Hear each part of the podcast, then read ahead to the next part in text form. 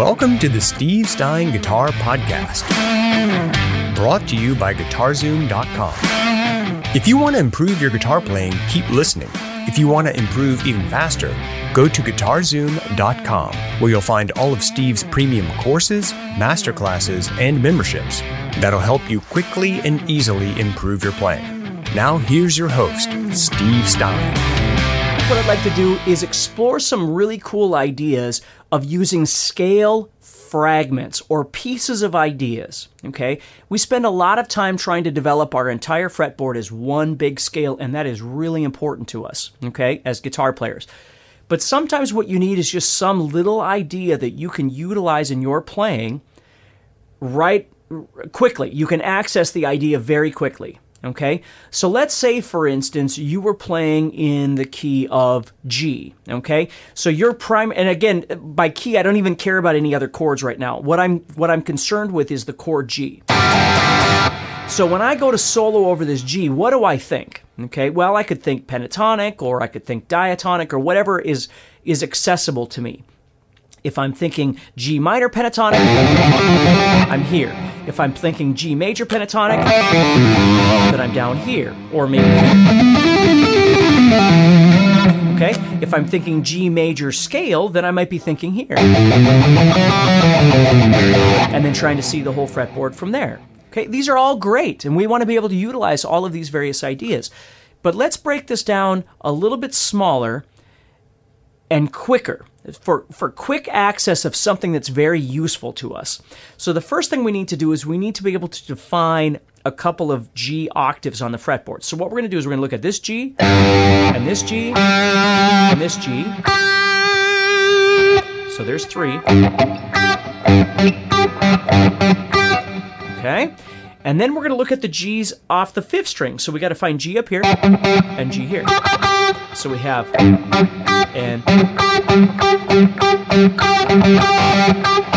Okay, so we have those are the five G's we're going to be focusing on. Now, these other two, let's just hold off on those. We're going to focus on these three for now. What we're going to do is we're going to take those and we're going to build some arpeggios or triads off of these. So we're going to play G, and D, which is the root, third, fifth. Okay. Right?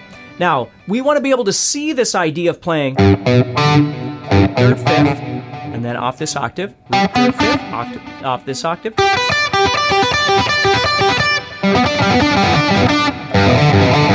Okay? Now I know a lot of players that learn their octaves across a fretboard and they'll go, "Yeah, I know my octaves," but they they still don't really know how to make music with it.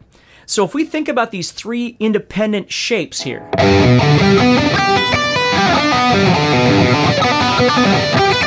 no matter how you want to play them, pick them, hammer on, pull off, whatever it is that that that works for you.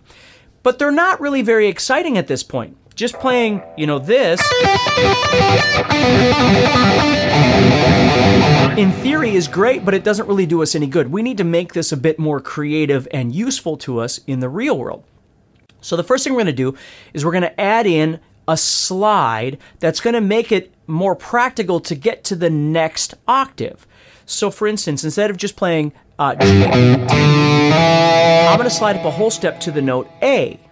Okay, now the A note is part of the G major uh, pentatonic, it's part of the G major diatonic. If you are concerned with that sort of thing, it is, okay?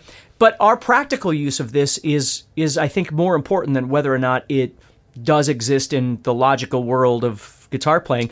It makes it practical for us to move from point A to point B.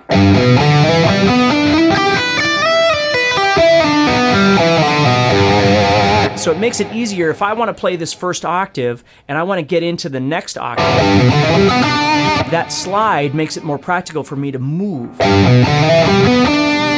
Or if I'm here, to get back and forth between those positions. Okay? Now, again, please remember that as I'm showing you these three positions, it doesn't mean you have to play them all the time. You might just come up here.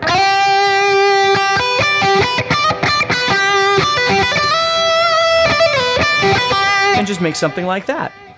Again, right now it's not very exciting though. We need to add some more notes to try and add some more spice to this thing. Okay? So, what we're going to do next is we're going to actually add in a brand new note. And what we're going to do is add in the uh, the F sharp, which is right below the G. It's a half step below the root. Okay? Now, it's not very exciting sounding down here, and it's not necessarily a note that you want to try and target in your solo. It's more of a color note, or what we refer to as a non chord tone. It's not a root and a third and a fifth, it's outside of there. But what makes it sound really nice is, first of all, it adds a half step, where we didn't have that before. Okay, so it adds some color. And the other thing is it just adds some more texture because it's a different sound than just playing the root third fifth. Because remember, our slide is great, but the slide really, the, the note that we're sliding to, which is E, we're not really that concerned with the note. We're just using it more as a positional shift.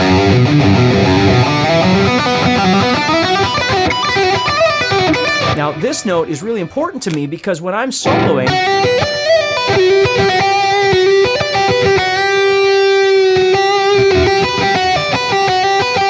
I use that a lot in my playing.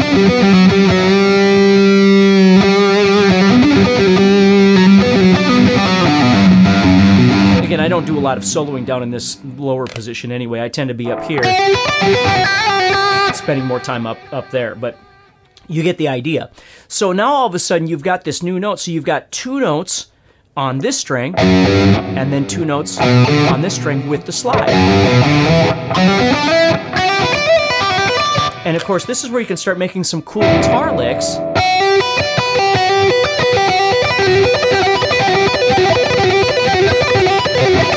If you like that sort of thing. If you want to play more melodically,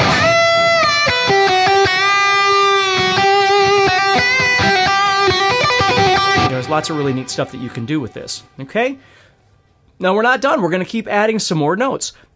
The first step, the triad that we created, is safe. It's as safe as anything could be because you're playing the three notes that make up the chord that you're playing over. I'm using G as an example, but you could play it in A or B or C or D or anywhere you wanted to go just by being able to visualize those octaves. Okay? The new note that I've added, which is the half step below the root, okay? That new note is adding more color, it's adding more texture into what I'm playing. For whatever reason, again, whether I want to play fast licks or just.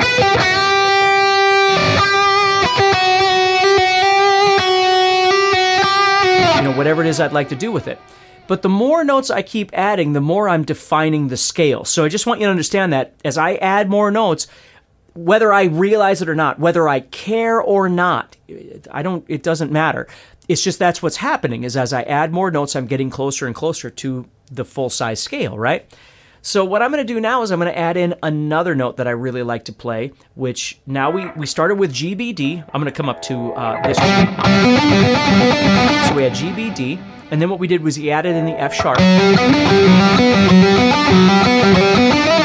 Of course, we have that slide, okay? If you're enjoying this episode and you'd like to support the podcast, go to guitarzoom.com and consider becoming a premium member. There are three memberships to choose from. VIP, which gives you instant access to a library of short but powerful courses as well as new bite sized lessons each month. There's also Play Songs that gives you step by step lessons so you can learn to play your favorite songs fast. And finally, there's Masterclass, university level training on everything from soloing to music theory, from blues to home recording. For more info about these memberships and all the premium courses available to you, go to guitarzoom.com. Now back to the podcast. What I'm going to do now is I'm going to add in another note. So I have G, B, I'm going to add in the note C. And the reason I like C is because the C makes a nice symmetrical shape right here. So I've got my triad, and then I've got that major seventh below here, the half step. And what I like to do is kind of visualize this four, I'll, I'll just use the fret numbers here, four, five, four, seven. That is sort of an outside shape. And then when if I go to four, five, four, five, that's kind of an inside shape. So as I move up here into this octave, I've got this outside shape. And then this inside shape.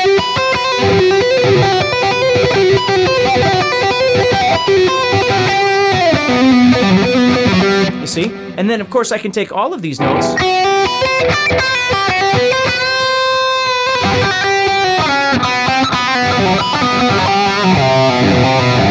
I can make all kinds of cool little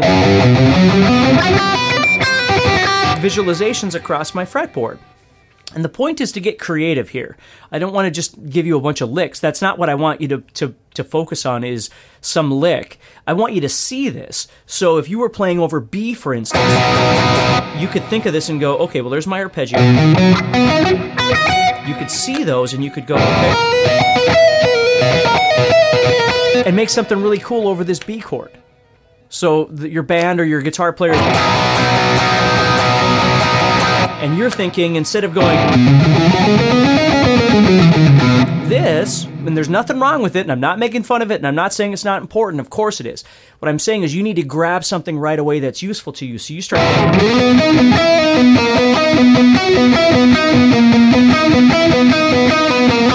and that works really great over this A, and then or B, and then A comes out.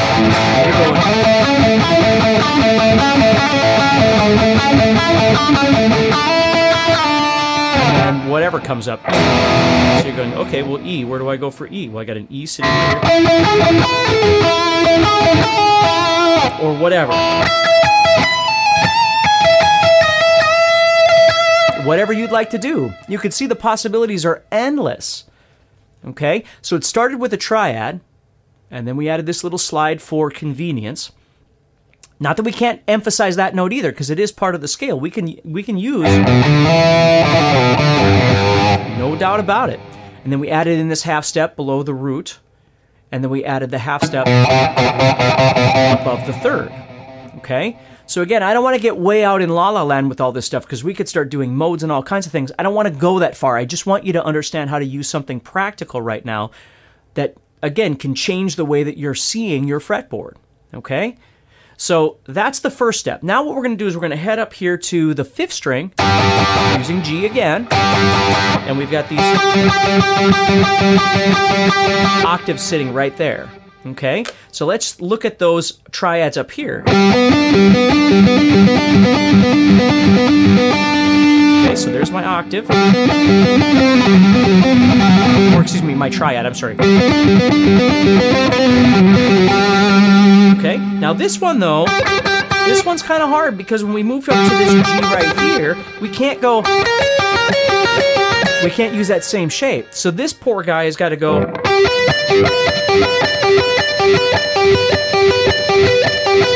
See how weird that is?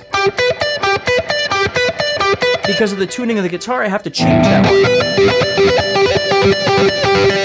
Okay? So now all of a sudden, if I use all these other ideas,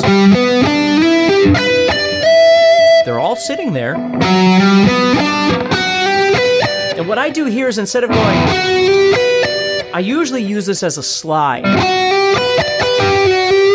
You don't have to, but again, it just, I'm always thinking practicality. When I'm soloing, I'm trying to think of something practical that I can use.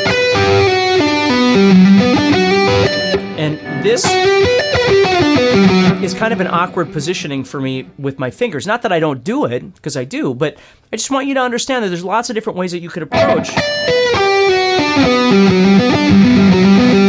And of course, then I've got the other note that I added.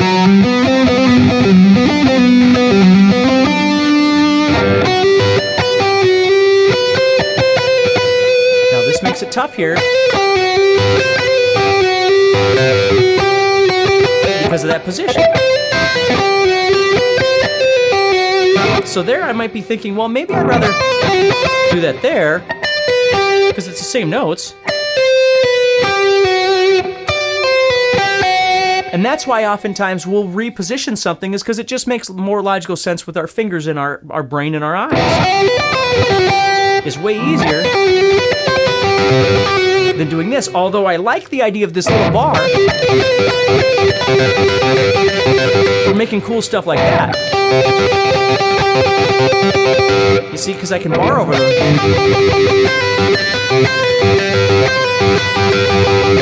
So in that aspect, I love this position. And then I would use that for making some sort of a.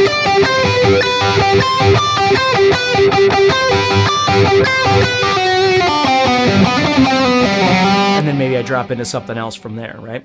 So that's a really great way of taking your arpeggios and trying to expand them. Now, I'm going to leave you with this. You can keep expanding these arpeggios until they become the scale that you started with. Obviously, as you keep adding more notes, you're going to get there anyway. But the advice that I will give you is it's okay to do that. But don't try and turn everything into a pepperoni pizza, right? When you eat steak, allow steak to taste like steak, right? When you eat whatever it is, pasta, okay?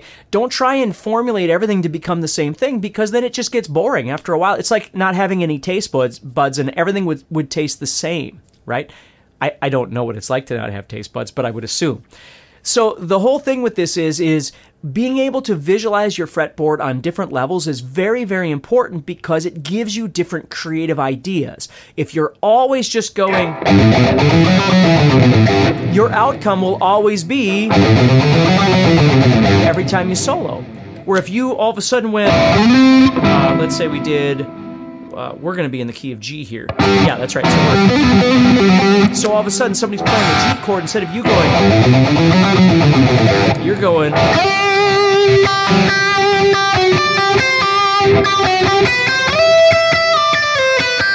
And you're making something completely different.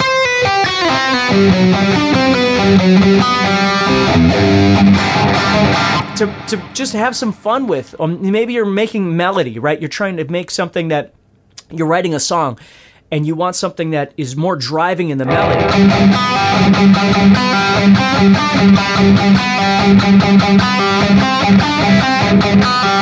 So you're using this new idea as opposed to going